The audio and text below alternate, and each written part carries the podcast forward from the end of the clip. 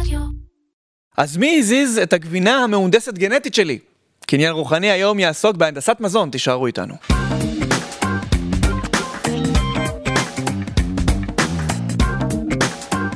ביטחון תזונתי מתקיים כשלאוכלוסייה יש גישה לאוכל מזין ומספק כדי לענות על הצרכים התזונתיים ולנהל חיים בריאים ופעילים. אלא שלאור קצב ריבוי האוכלוסייה בעולם וכתוצאה ממשבר האקלים שאת השלכותיו אנחנו כבר ממש מרגישים, התזונה העולמית מתחילה להידלל והראשונים שסובלים מכך הן אוכלוסיות מוחלשות, בעיקר ממדינות נחשלות. לא ירחק היום שבו נראה גלי הגירה גדולים ממקומות מוכי אסון לאזורים שונים בעולם, לא רק מפאת אסונות טבע כמו שיטפונות ושריפות, אלא בגלל העובדה שגם מקורות המזון הולכים ומצטמצמים בקצב גובר ובני אדם יחזרו לנדוד בחיפוש אחר ביטחון תזונתי. אז אחרי הפתיח הקודר משהו, אה, נצרף לשיחה את דוקטור הדסה וטרמן, ראש תחום ביוטק בקבוצת ארליך שנמצאת כאן כדי לפתוח לנו צוהר קטן של תקווה לאנושות שתגיע, איך לא, מהטכנולוגיה. שלום לך דוקטור וטרמן. שלום, שלום. אה, אז אנחנו רוצים אה, לדבר כמובן על ביטחון תזונתי ונתחיל בעבר. האדם אז, כשהפסיק לנדוד, אה, ואני ככה רץ אה, קדימה, במקום אה, ללקוט ולצוד, או ללקט ולצוד, התחיל לביית חיות ולתרבט צמחים כדי לספק את צורכי המזון שלו במקום מושבו. מאז ועד היום, כאמור, האנושות גדלה מאוד וככה גם הצרכים שלה. אילו פתרונות טכנולוגיים פותחו וקיימים היום כדי לשמור על תעשיית המזון. בעיקרון התחום הזה הוא מאוד מאוד דינמי, אה, והוא התפתח בהתאם ליכולות הטכנולוגיות שעמדו לשירותו של האדם. אז אם זה בשנות ה... אה, השנים המוקדמות של המאה ה-20, של המאה ה-20, אז אפשר להגיד שהפתרונות היו כימיקליים, העשרת האדמה בדשנים.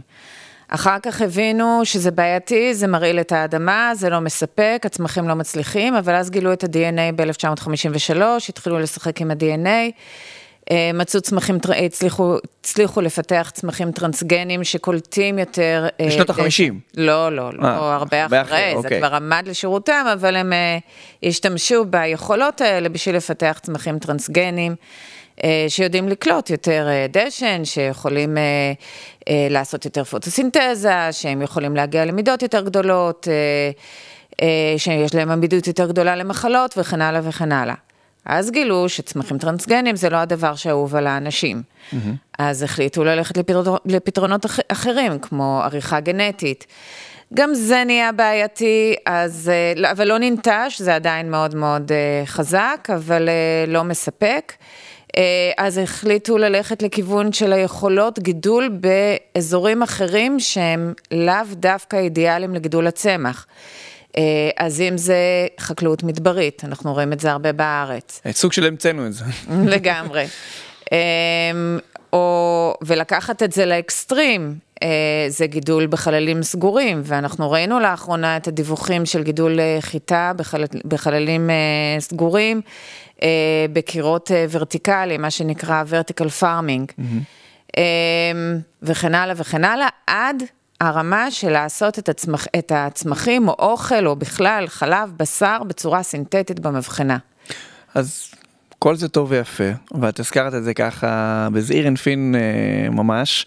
אה, אז אנחנו מכירים שהמזון שלנו מונדס גנטית יופי, אבל אנשים לא אוהבים שמשחקים להם באוכל.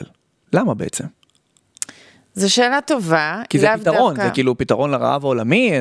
נכון, נכון, ויש הרבה גידולים שהם מהונדסים, זאת אומרת, היום לא תמצא סויה לא מהונדסת, אה, נדיר למצוא סויה לא מהונדסת, אני מניחה שיש כמה מקומות באירופה שהם מתגאים בזה שהסויה שלהם לא מהונדסת, אבל uh, בעיקרון זה פתרון באמת מאוד טוב, הוא שיפר לחלוטין את מצב התירס בעולם.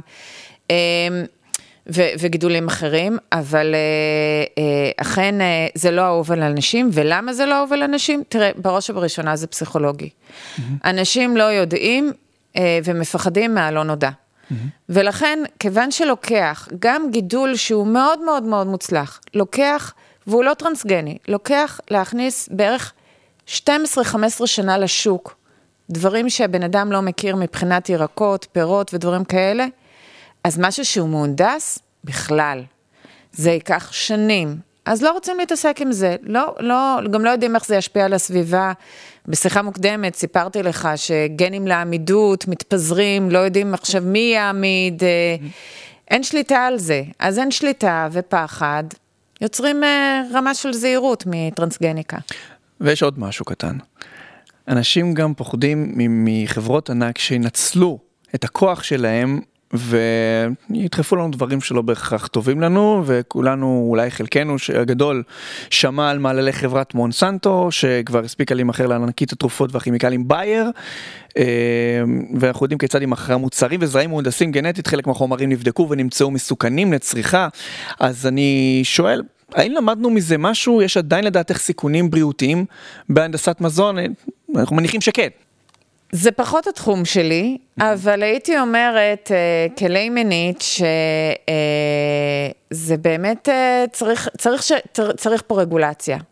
ואני uh, מגיעה מתחום הפטנטים, ששם היד קלה מבחינת היכולת לתת פטנטים על דברים שהם לאו דווקא בטוחים. קודם כל לרשום. קודם כל לרשום. אבל בצד זה צריך רגולציה חזקה. Mm-hmm. גם בגלל שחברות ענק כאלה יכולות לשאת בזה, הן צריכות לתת את הדין וחשבון על האפקטים הסביבתיים והבריאותיים.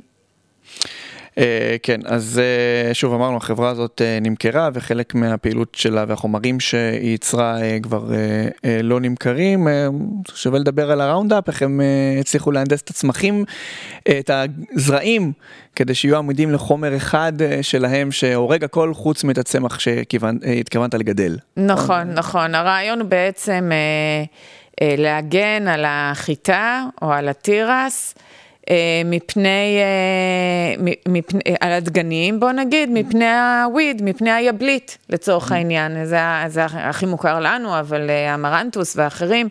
אז הרעיון זה באמת להנדס את הזרע של החיטה, ככה שהוא יכיל, יכיל את הגן לעמידות. וכשיפזרו את החומר, מי שימות יהיו העשבים השוטים. וזה באמת חומר מאוד סלקטיבי ומאוד מוצלח. אה, והרעיון היה של החברה, זה שהם אה, יצטרכו למכור את זה שנה בשנה לחקלאי, וככה ירוויחו הרבה כסף. כן. אה, אלא מה, שהחקלאים רצו לשמור זרעים משנה לשנה. ואז החברה באה ותקפה אותם, וזה היה קצת, היה קצת זאת אומרת, חוסר איזון, כן, רגולטורית, משפטית. כן, מחוסר הצדק. כן, הם די לקחו, מה שמעניין שהם גם לקחו את, ה, את עולם התוכנה. איך, איך אתה לוקח רישיון תוכנה והם הכילו את זה על אה, זרעים והנדסה גנטית, שוב היום זה כבר לדעתי לא קורה.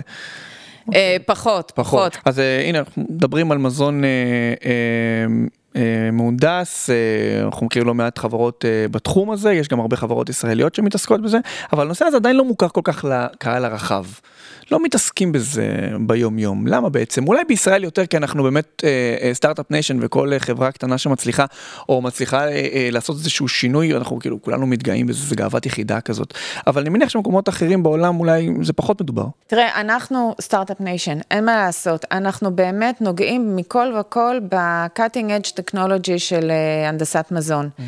אה, כמו שאמרתי, עולם הטרנסגניקה, עולם העריכה הגנטית, אה, אנחנו פשוט חברה לא שמרנית במובן הזה.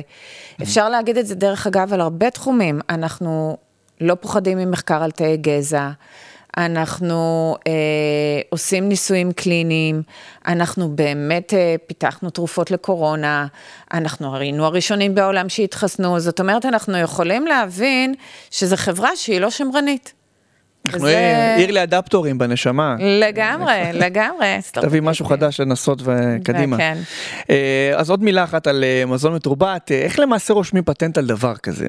אני אסביר. הרי בסוף המוצר הסופי, כפי שאוהבות להתגאות החברות שמייצרות את המזון הזה, הוא בדיוק כמו המקור, אני יכול לרשום פטנט על חלב של פרה או על צלעות של כבש, כאילו איך זה עובד?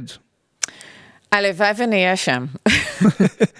לא, אנחנו רואים שחבר'ה מייצרים חלב, החלב אומרים בדיוק כמו חלב רגיל, יש לו את אותם נוטריאנטים, יש לו, הוא נראה אותו דבר, יש לו אותה סמיכות, אז רגע, אתה רושם בעצם על חלב פטנט? כן, אבל בוא, כשאתה רושם אה, על חלב אה, שיבולת, אז הוא לא כמו החלב הרגיל, כי הוא לא נכון. מכיל את חלבון החלב. התעשייה הזאת עוד ממש ממש ממש בחיתוליה. הרעיון הוא לנסות להפיק את החלבונים, השומנים והסוכרים שיש בחלב הרגיל. אני מתעסקת עם, אה, עם החלב הרגיל או עם החלב הצמחי. כן. אנחנו ממש לא שם, וזה משחק לטובת הפטנטים, כי הפרופיל של כל החומרים האלה הוא שונה מהחלב הרגיל. אז הם יכולים להגיד היום, הכי דומה לחלב הרגיל, mm-hmm. אבל הוא עדיין לא זה, והלוואי ונהיה שם.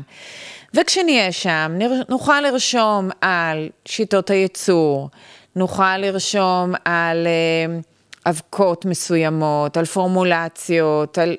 אבל באמת, כשנהיה שם ויהיה חלב רגיל, אז אולי לא יהיו פטנטים, אבל יהיה פתרון לרעב העולמי, ובעצם זה מה שאנחנו רוצים. אז הנדסת מזון כדי להציל אותנו מעצמנו, תודה רבה לך דוקטור וטרמן, היה מעניין אה, כמו תמיד, אה, ותודה שהארת לנו את התחום הזה שנשמע עליו אה, יותר ויותר בשנים הקרובות. ממש. בוודאות. אז אנחנו הגענו לפרק, לסוף. סוף הפרק של קניין רוחני, אתם מוזמנים להצטרף אלינו גם בפעמים הבאות, אפשר להזין לנו בפלטפורמות, בפלטפורמות הפודקאסטים השונות והמוכרות, וגם באתר כלכליסט, תודה רבה לכם על ההקשבה, נשתמע.